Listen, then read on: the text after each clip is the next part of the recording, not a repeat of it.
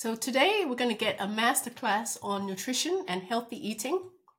Lose weight, keep it off, look younger, live longer, the complete mind and body makeover. Sounds like a pretty tall order, doesn't it? But that is what the cover of Dr. Fuhrman's book, Eat for Health, promises. Today we have the author of this book, Dr. Joel Fuhrman. He's here with us, and hopefully he's going to actually tell us how we can do this. But that's not all. He also says that patients can get off prescription medications for diabetes, high blood pressure, and high cholesterol by following his diet. He says that after 25 years and treating thousands of patients, many with advanced heart disease, not one individual who followed his nutritional recommendations ever had a heart attack or died from heart disease. So he's going to tell us about his prescription for reversing and preventing heart disease and why he says nutrition works better than drugs for most diseases. So I'm sure by now you're dying to hear how you can achieve all this. So without further ado, let me introduce Dr. Joel Fuhrman, a New York Times number one best-selling author who's written not one, but 12 books and counting. Dr. Fuhrman is a board certified family physician, nutritional researcher, and six time New York Times best-selling author.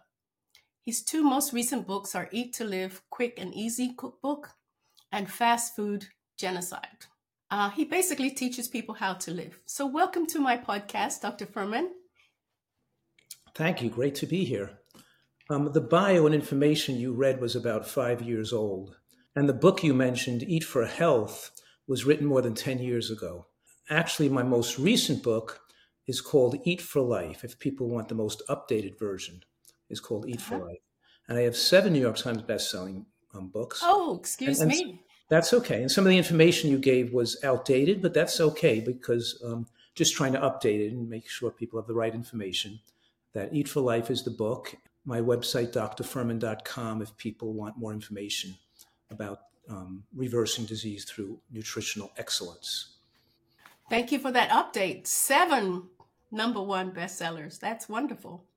I've been very blessed to have affected the lives of hundreds of thousands of people um, and transform people's lives so they can not just prevent future tragedies, but also reverse diseases. Because what I'm saying here is that the same diet style that slows aging the most, prevents cancer, and maximizes human longevity is also therapeutically effective to reverse disease. So people's high blood pressure goes away, their diabetes goes away, they become non diabetic, they get off their drugs, their asthma goes away, and the autoimmune conditions like psoriasis, rheumatoid arthritis, mixed connective tissue disease, and lupus, those diseases also go can go away and people can make full recoveries through the through the protocols I've devised and, and been using for more than 30 years. So I'm saying um, nutrition is incredibly powerful enabling people to earn back their health. Yes, and I read your first book, Eat to Live, uh, which was published, I think, in 2003. Eat to Live was my second book. And okay. That was, yeah, that was published in 2004. My first book was called Fasting and Eating for Health, published in 1996. Okay, wow. Hmm. So you and I both know we're both family physicians. Nice to have one on the on the podcast. But we both know that we got no nutrition education in medical school. And in med school, everyone is so busy and highbrow that nutrition seems like it's that simple stuff we weren't bothered with. Mm-hmm. So, do you think medical education has changed as regards nutrition now? I don't have um, any expertise in that to know where that what they're doing right now. I presume there might be some changes, but I know that the American College of Lifestyle Medicine, their membership has grown from 30, 40 years ago when it was 30 people in a room to now have a board certification program and tens of thousands of doctors who are board certified in lifestyle medicine, including residency programs and board certification exams. And even in New York City now, with, with um, Eric Adams, the mayor, reversing his diabetes and becoming non diabetic through nutritional changes. So he um, was instrumental in putting a lifestyle medicine office in all major New York City hospitals today, and many university centers and medical schools, including all the you know Ivy League schools, have lifestyle medicine offices. So even though they might be not be heavily trained in medical school, there are opportunities for doctors to learn more about lifestyle medicine in their postgraduate training and even get spe- even get an extra specialty or board certification in that specialty. What would you say are nutrient dense foods? And what is a nutritarian diet? Well, thank you for that. What I'm saying is that I generally divide food into three categories processed foods, animal products, and then vegetation or produce. And the colorful plants are rich in phytochemicals and antioxidants that enable the immune system to, you could say, gene silence abnormal genes that could lead to disease. Scientists call it gene. You don't express the gene if you have sufficient consumption of, let's say, green cruciferous vegetables and other onions and mushrooms and berries and seeds and you know in other words with adequate nutrient intake even with the BRCA1 gene or the GSTP1 gene increasing a woman's risk of breast cancer breast cancer still doesn't happen when people eat a diet that's ideal so we're saying that there's gene surveillance where the body can actually seek out abnormal cells and remove them before they can replicate and become cancerous, but also prevent cells from becoming abnormal. So, yes, our immune system is tremendously heightened. So, a nutritarian diet is a diet that's rich in these foods. And I have this acronym, GBOMBS, which G B O M B S, which stands for the six foods that have the most scientific evidence for protection against cancer. And those and the G bomb stands for greens, beans, onions, mushrooms, berries, and seeds. So what I'm saying here that the produce is really our ticket to great health. We're a vegetable dependent animal. And both animal products and processed foods like pasta and bread and salad oil and mayonnaise and donuts, cookies, crackers, rice cakes, breakfast bars, chips, you know, the, these processed foods, people that make up 60% of the American diet, are pretty void of nutrients. But I'm saying a piece of chicken is like a bagel because neither one contains a significant micronutrient load. They're not rich in vitamins and minerals, and they don't contain any antioxidants and phytochemicals the immune system needs to offer the cancer protection and anti-aging phenomenon that plant that a variety of plant foods offers. So a nutritarian diet by design is nutrient dense, particularly of, nut- of these phytochemicals and antioxidants, and plant rich with dramatic reduction in both animal products and processed foods, including oils. So a nutritarian gets their fat intake from nuts and seeds, not from oil and animal products. So we might make a dressing with a rich garlicky tomato sauce with almonds and hemp seeds and maybe black fig vinegar or something mixed in there and blended into a dressing. Um, or an, a navel orange with toasted sesame seeds and cashews with blood orange vinegar and a squeeze of lemon made into a salad dressing.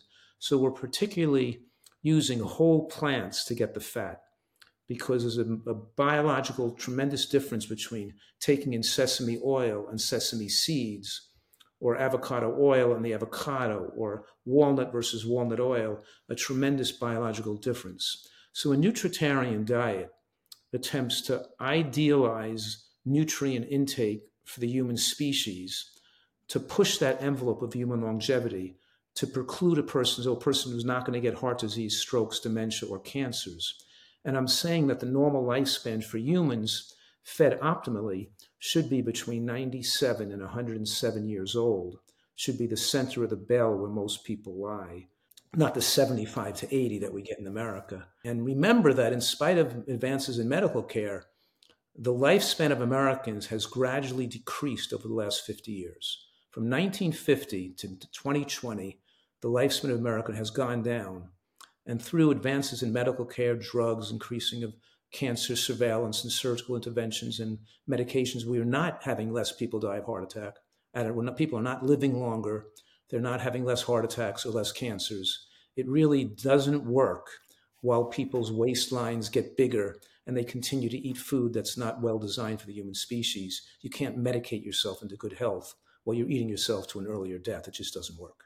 So, before we get into specific diseases, let's just talk about food in general in terms of some of your recommendations. What's wrong with milk? And why do you say cheese is the worst food? Milk and cheese are both powerfully raise a hormone in the body called IGF 1, insulin like growth factor 1. And if we view the science on this issue, there's more than 50 studies linking higher levels in the blood or higher circulating levels of IGF 1 with increased of hormonal sensitive cancers like breast and prostate cancer. IGF 1 is also linked to shortened lifespan and dementia, and lower levels are associated with slower aging and longer lifespan. But generally speaking, IGF 1 is an excellent measurement of a person's risk of cancer. No food raises IGF 1 more than dairy products. And that's why countries that consume the most milk have the highest rates of breast and prostate cancer.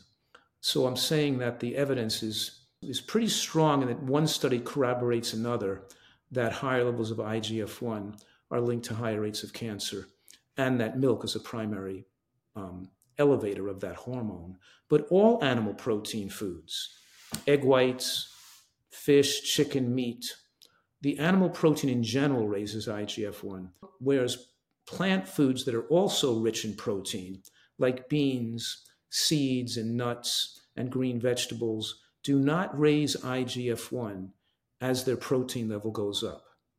So, if you would ask me, what's the most striking finding from the field of nutritional science over the last five years that turned people's thinking upside down and changed their conscious ideas of nutritional science, I would say the strong corroboration between numerous studies from different researcher teams around the world showing that as animal protein increases in a person's diet, so does lifespan shorten accordingly and for all cause mortality.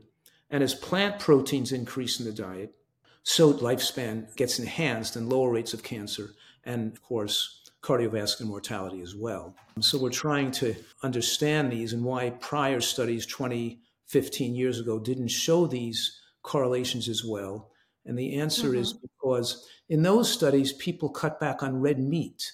They said, if you don't eat as much meat, will you live longer, reduce cancer rates? What people did is they ate more chicken and less meat, or they ate more pasta and less meat, or they ate more other foods.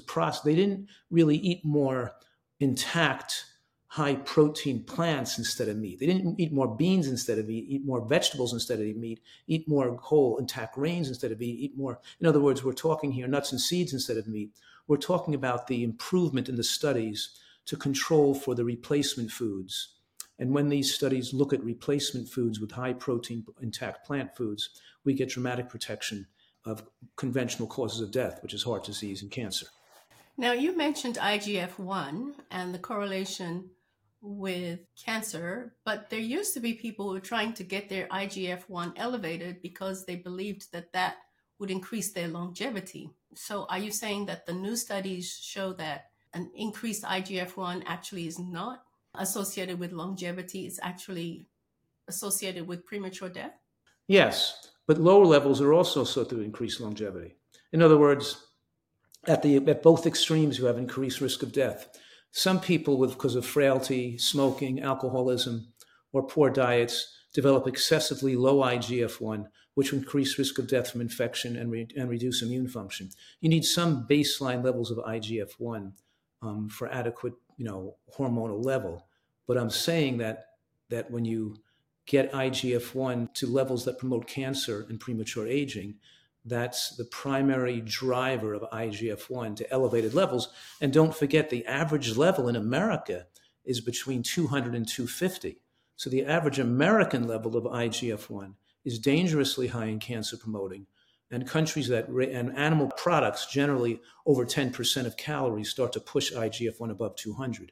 Most plant based eaters or vegetarians or vegans have levels below 150. Most marathon runners and athletes have levels you know, below 175. But as IGF-1 drops below 100, then you also could be placing a person at risk from too little protein. So protein mm-hmm. adequacy is important, but of course, elevated levels of IGF-1 can be raised by excessive calories and overeating and by too much sugar and white flour as well. Animal protein is not the only driver of excessive IGF-1, but it's the most mm-hmm. powerful driver of excessive IGF-1.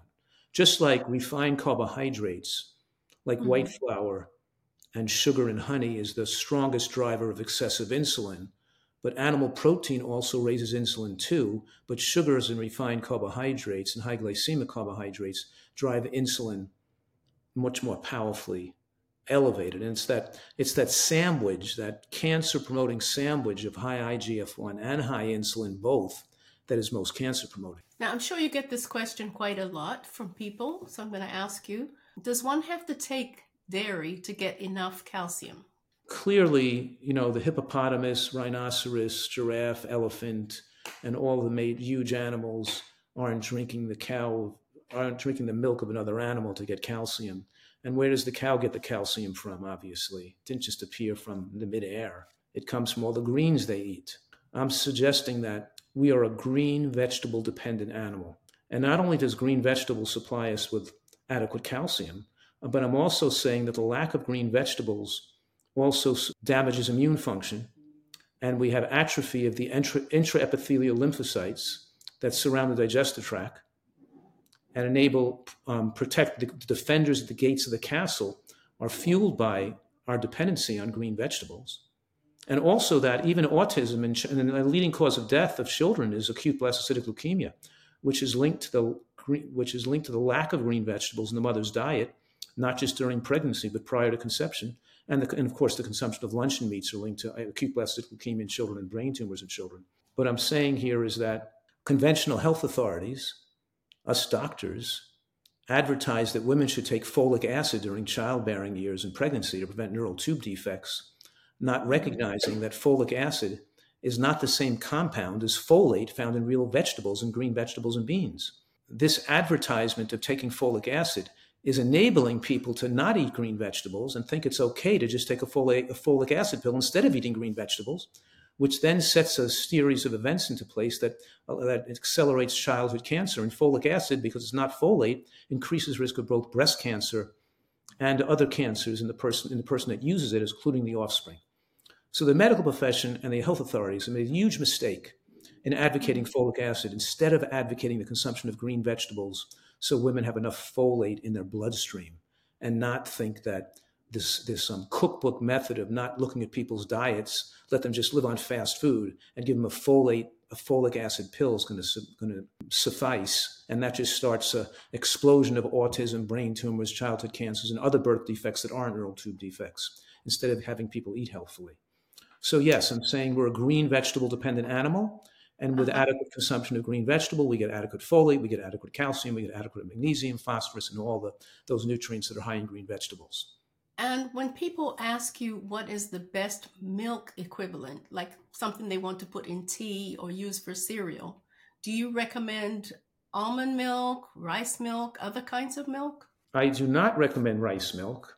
I don't recommend turning carbohydrates into a liquid and drinking them because they're highly glycemic and plus brown rice is in this country is contaminated with arsenic too high levels of arsenic in brown rice. So i don't recommend we eat a lot of rice products. Um, so i recommend you know various milks. Um, it could almond be milk soy milk? Yes but my mo- almond milk or soy milk but my most favorite milk are the high in ALA or the omega-3 fatty acids where you mix together walnuts and hemp seeds. And I, of course we make the milk by mixing usually one part seeds and nuts, which is might be a cup of hemp seeds and walnuts, to seven parts water, seven cups of water, and you could thicken it, make six cups of water. Maybe you could use one medjool date and one half a teaspoon of real vanilla bean powder and make, you know, seven glasses of, of milk that you can keep in your refrigerator for a couple for three or four days. So if you want to make your own, you could just blend that in the in the in the high powered blender, or you could buy a commercial on almond milk or unsweetened soy milk. People also want to know if you can get enough protein without eating meat and eggs? Well, that's what the main, my main message here is that Americans eat too much fat, eat too much carbohydrate, and eat too much protein. And this idea that we're def- that it's hard to get enough of these calorie high macronutrients, fat, carbohydrate, and protein. I'm making this joke, but it's really serious. It's not quite a joke. I'm saying us humans live on half of what we eat half of what we eat meets our needs, uh-huh. and the other half meets the needs of our doctors. which means that we're eating double and triple the amount of calories, the amount of protein, the amount of fat, the amount of carbohydrate. And this idea that protein should be held in high esteem as something difficult to get, and you need to eat animal products to get it, is just mythical and non scientific. But in other words, I'm saying that beans and vegetables and nuts and whole grains all are protein adequate for humans. And it's almost impossible for a human to be deficient in protein if they're eating real food not if they're eating sugar and pouring oil over their food. Nuts and seeds, you know, have, a, have like uh, 10 grams of protein per serving, are relatively high in protein. But if you get your fat in your diet from oil instead of nuts and seeds, and you're pouring 30% of your diet is made from oil, you're just taking out, you know, 20 grams of protein out of your diet by pouring oil over your food instead of putting those cal- fat calories in from whole foods. There was a study out of England, a UK study, which showed that European vegans had higher rates of osteoporosis than meat eaters did, more hip fractures or more. And looking at the diet, the diet was relatively low in calcium and low in protein because these mostly ethical vegans in the UK were living eating so much white bread, sugar and oil in their diet. I analyzed the diet compared to a nutritarian diet, and their diets had between 9 and 12% of protein and the people in the meat eating group were averaging between 14 and 18 percent calories from protein. And the nutritarian diet, which had double the calcium on the vegans and much more calcium than the people in the standard American diet eating group in that study, had more than double the calcium and even had higher amounts of protein than the people in the meat than the meat eating group. Now, how is that possible? Eating a plant diet could have more protein than a person eating meat at dinner and eggs for breakfast. And the reason is because the people eating who meat or serving for meat for dinner and eggs for breakfast were eating so many foods that had zero protein. They had so much sugar and so much oil and so much white flour and so much white rice and so much junk food in their diet, biscuits and things that when they took the nutritarian diet, almost everything they ate was, was protein adequate. It added up. So the nutritarian diet had between 16 and 18% protein, more, the diet, more protein than the people eating in the, in the animal product group.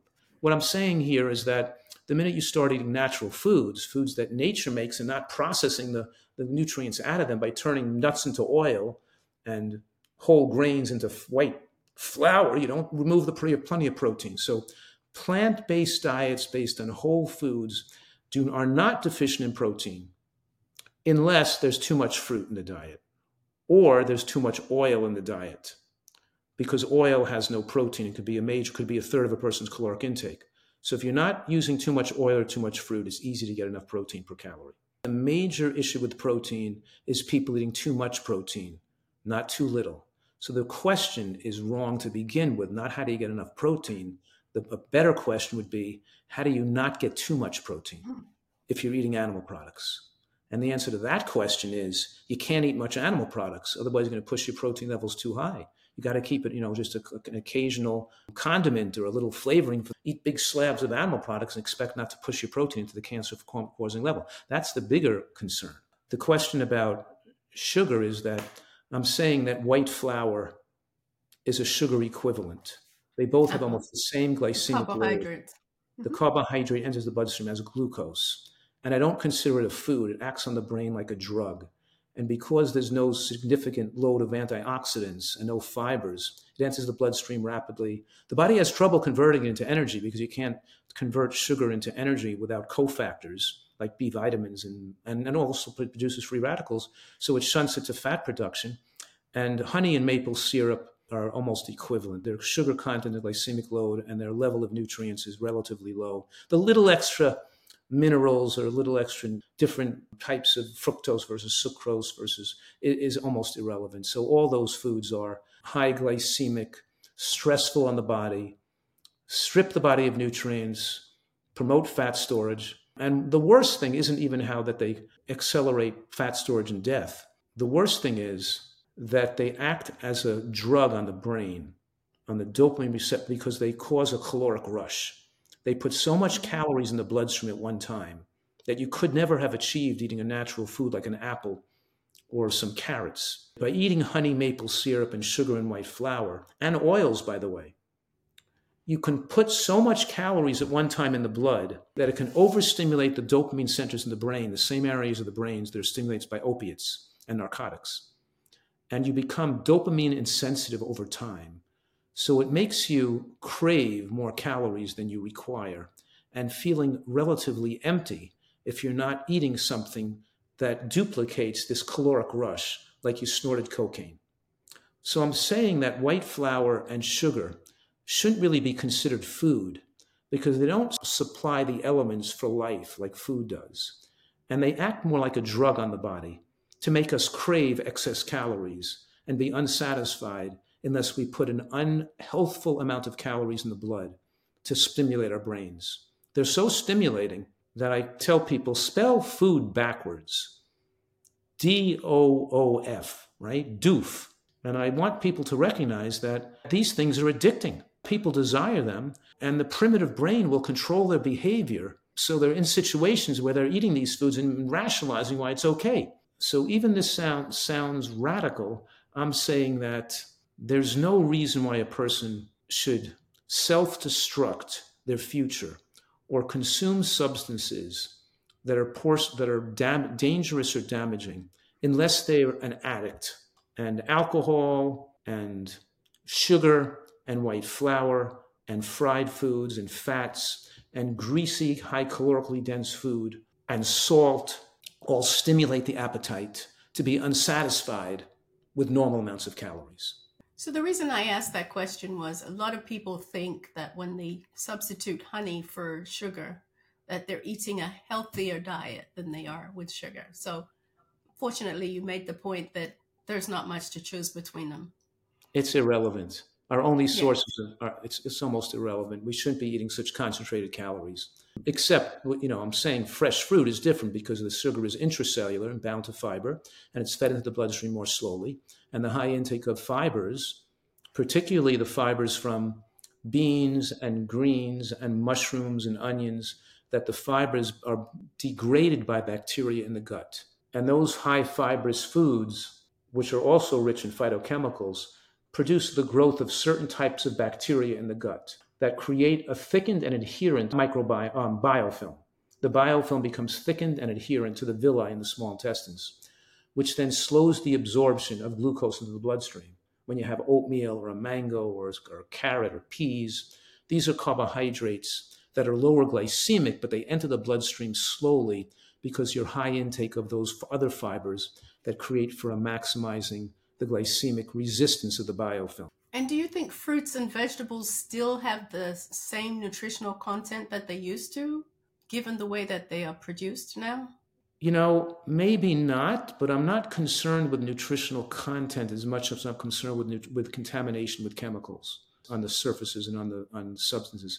But uh, to be more specific, in most of the staple foods like rice and corn and wheat grown in the Midwest, those foods are mostly grown under commercial conditions with artificial fertilizers and artificial chemicals, and much of their trace mineral content and have been lost. Some of the nutrient content has been lost. However, more tree foods, fruits and nuts, things that grow on trees, which have roots grow 30 feet into the soil, grown in coastal areas, are still have the same nutrient content as they did 30 years ago or 100 years ago. And some of these trees are 30 or 100 years old. The vegetable, as you probably are aware, there's a tremendous growth in the regenerative and organic agriculture community where people are using more natural biologic fertilizers and, and compost and having very um, excellent nutritional analysis that shown to be more robust and diverse than conventionally grown produce. produce. So I'm not saying that's a major factor, but I am saying that, of course, I'm supporting organic agriculture. And because it's protective to the insects, it's protective to the environment, and of course, it decreases the possibility of soft tissue leukemias and lymphomas in, in farm workers. Farm workers who work with pesticides are the, suffering the most with the effects of the, working with these chemicals. And being a farmer, and the farmers are better protected themselves if they move to organic agriculture and don't get exposed to these chemicals as much. So even though our chemical exposure is lower, the person making the food is exposed to a lot of chemicals and we're destroying bees and other insects. And I'm also saying that natural soils are teeming with insects and bacteria and fungi, which increase the nutritional content of food. And our ultimate health and longevity is based on the health of our soils and the health of the foods we eat and the, and the foods we choose to put in our mouth, obviously. Now, you say that nutrition works better than drugs for most diseases. Can you give some examples? I have a health retreat here in San Diego where people who are overweight, food addicts, come here and spend you know a month or two or three months here.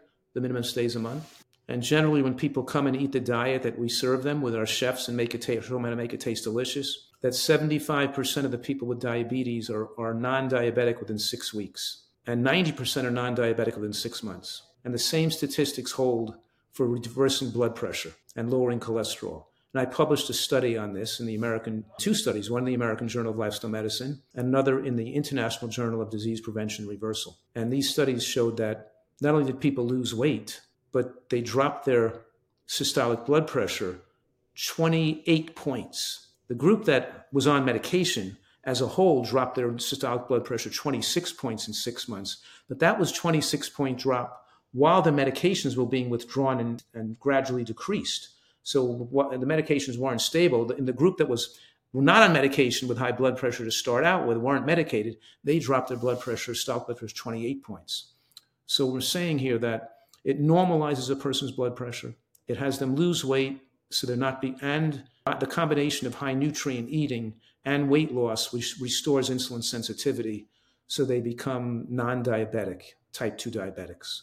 And so we're talking here about people who come in here told they need urgent angioplasty or even bypass surgery, who are able to get back the ability to walk hills without chest pain and open up their hearts and not just lose weight, eliminate the need for cardiac intervention interventions. And so, yes, we see radically in people's improvements, including psoriasis disappearing. I published a study on that. I've published studies on the reversal of diabetes, reversal of high blood pressure, cholesterol, heart disease, psoriasis, autoimmune disease, and even published a study showing increased lifespan in people who've been diagnosed with cancer with some remissions and um, long term outcomes with cancer patients. And I published a study on that as well. So, and I have more than 500 of such cases on my website at drfuhrman.com if people want to look at some of those cases. But I'm talking about very advanced cases of cardiovascular disease, people who are in the hospital, you know, on 11 different medications, who even had low ejection fractions or cardiomyopathy, were able to make recoveries. So, yes, I'm saying that nutritional excellence is a powerful therapeutic intervention that drugs cannot replicate or any, do anything close to what nutrition can do. And when you pile on the medications and the person keeps, it's a permission slip. These things are like enablers. So people can keep going eating fast food, keep getting heavier, keep eating junk food, and they just get more drugs and more drugs to make the numbers look better while their body gets sicker and sicker. If we never had these drugs, maybe some maybe more doctors would feel that they, they have to make the person change their lifestyle, lose weight, cut out the salt, exercise, eat, eat more carefully, and get back and try to earn back their health. But the drug mentality and the way drugs have permeated health and medical care as the only answer has led to the un- unbelievable amount of needless medical tragedies. Do you not want us to stay in business? I don't want what? Doctors to stay in business? I want doctors to become educators. I want people like family doctors to be hosting. They've charged for group visits and giving lectures on diabetes and heart disease and weight loss. And, and I want family doctors to be lecturing to pay, see more patients in group, less individually, and being leaders in their community of excellent health and be experts at deprescribing. I also published a study with 10 other physicians with deprescription protocols. There's so much evidence today, reversal of diabetes. Even people going through gastric bypass and lap band are seeing reversal of diabetes. So there's a lot of deprescribing, but we're finding that nutritional excellence works much better the nutritarian diet course even more effective than getting surgery for long-term weight loss and reversal of diabetes. And now doctors are learning deprescribing protocols to know which the drugs you take away first. Obviously, you take away the insulin and the sulfonylureas first, and you leave on, you know, the GTP1 inhibitors and the and the and metformin maybe second. You know, we're talking about the proper way to take people down off medication and down off blood pressure medications gradually when they're not needing them anymore. Because one thing we've learned is that when people adopt these very effective new lifestyle interventions, particularly these super healthy diets, the physicians aren't trained and they don't realize how dangerous it could be to leave them on the same medications because their blood pressure could drop too low. And when the blood pressure drops too low, not only a person can faint and smack their head on the sidewalk, but you can perfuse the kidney too low to, and, and cause kidney insufficiency from being from your blood pressure being over medicated. And of course, the lack of diastolic return to the heart from being from the diastolic blood pressure being too low can precipitate atrial fibrillation or an irregular heartbeat or even a heart attack. Just like with, with diabetic medication, when people are getting well and eating less medication, if the sugars are medicated too low, the person can become, as you know, um, a hypoglycemic crisis. Yeah, so we're talking here about physicians have to be knowledgeable to how to not only to prescribe but how to deprescribe to make sure people aren't overly medicated, especially when they're eating so carefully and losing weight. Now, coming back to the cancer patients, do you have any specific instructions for them? I'm saying that chemotherapy is relatively ineffective for most slowly growing cancers like garden variety breast cancer and prostate cancer. It's more effective for rapidly growing cancers that are more life threatening because when cells, so chemotherapy has, is overprescribed and has limited use. And for most common cancers, it does very little.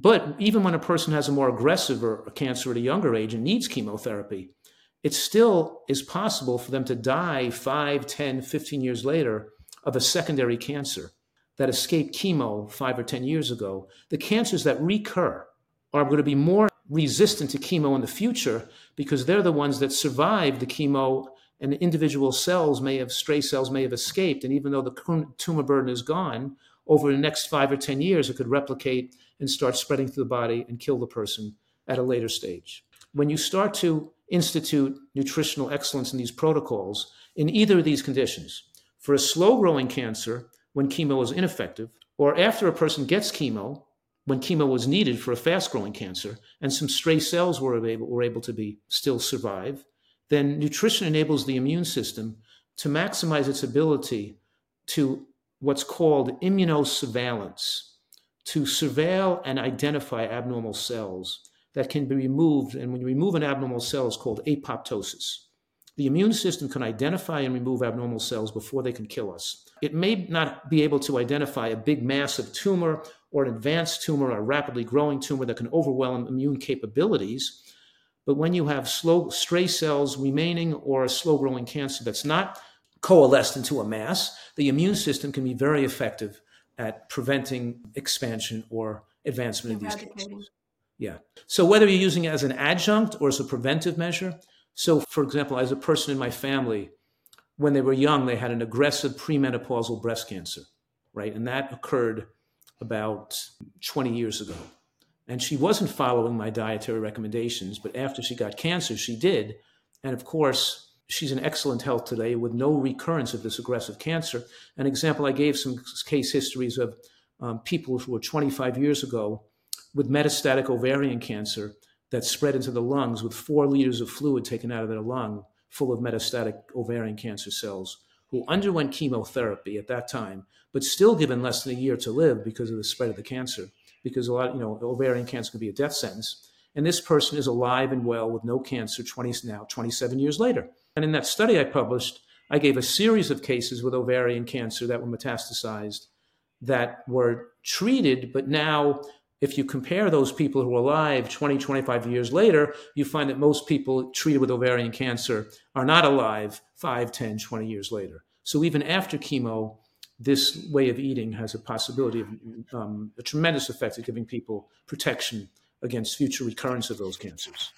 And there are other studies on that published by other researchers around the world. For example, a study that followed women with breast cancer for 10 years found that those given lignans from flaxseed had a 71 decreased risk of death over that 10 year period. We have lots of data to show that, that intervening with nutritional input, even when people have cancer, reduces chance of death from cancer. Now, where did you publish the study on ovarian cancer? It wasn't just ovarian cancer, it was a series of cancer cases. Okay. It was in the International Journal of Disease Reversal and Prevention. Okay. I think it was, I could look it up, but I think it was published in two, 2020. So, yeah, so we're trying to idealize the diet and still move towards a more plant based diet for the environment, for protection against climate change, and also for our own personal health. For health. It makes a lot of sense in today's world to move as much as possible to a plant based diet and then take a few supplements to give, give you what you would have been missing in animal products if you think that, if you require that. Finally, can you name three foods we should avoid and three foods we should eat every day? Well, just three foods we should eat every day. Well, the top ones are G bombs, but of course, I'm saying that green, green vegetables, both raw and cooked, probably the most important food, but I want people to eat onions and mushrooms and nuts and seeds every day as well. So, and Are oh, you still recommend a pound of salad a day? Well, overall, I'd like people to eat a pound of raw vegetables a day. You can split it up between lunch and dinner, and one carrot or one tomato could weigh half a pound. But yes, I want people to eat a significant amount of raw vegetables and cooked vegetables. One of my daughters was four years old. She would take a whole 10 ounce box of frozen broccoli to nursery school with her. That's 10 ounces of cooked vegetables for a four year old. So a pound of vegetables a day for an adult is, seems like a lot, but it's not really that much. Um, and what foods should we avoid?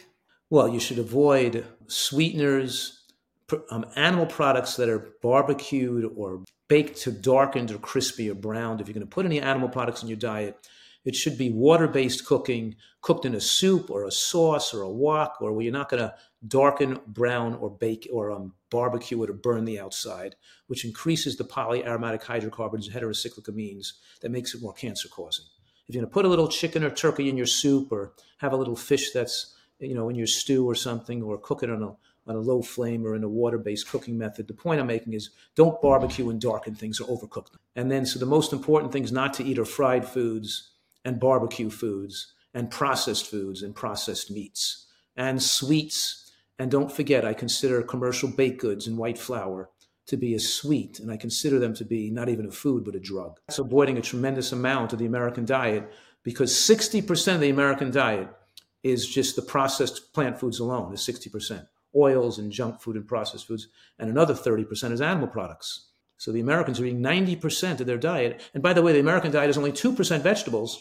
And I'm saying vegetables should be the majority of what you eat, of course, not just 2% of your diet. Well, Dr. Fuhrman, as promised, you're pretty radical. It's been fascinating talking with you.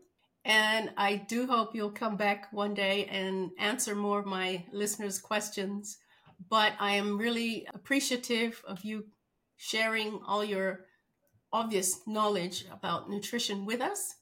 And thank you so much for coming on my podcast. It's it's been an honor to have you, and I really, really, really appreciate it. My pleasure. Always love to help and, and spread this message. Good luck to you and of course all the people you affect. Okay. Thank you so much. Bye bye. Bye bye. This is the end of the first part. And I hope you come back to listen to the second part of my podcast with Dr. Joel Fuhrman seven times New York Times best-selling author and board certified family physician and nutrition researcher. He is quite impressive in his passion and as you will see in the second half, we continue to learn a lot from him. But at the end of the day, it is amazing that there is the potential for doctors to treat patients and transform their lives by getting to the root cause of disease, which would be nutrition and lack of exercise. Not only to treat symptoms, but prevent disease without having to prescribe copious amounts of self inflicted side effect inducing pills. Thank you so much for joining me on Wellness and Wisdom. If you liked this program, please push the subscribe or the follow button and leave me a message. Also, if you have any questions for Dr. Fuhrman, please write them in the box and I can promise that I will get them to him and get you an answer. So thanks again for joining this podcast. Take care now and stay healthy. Bye for now.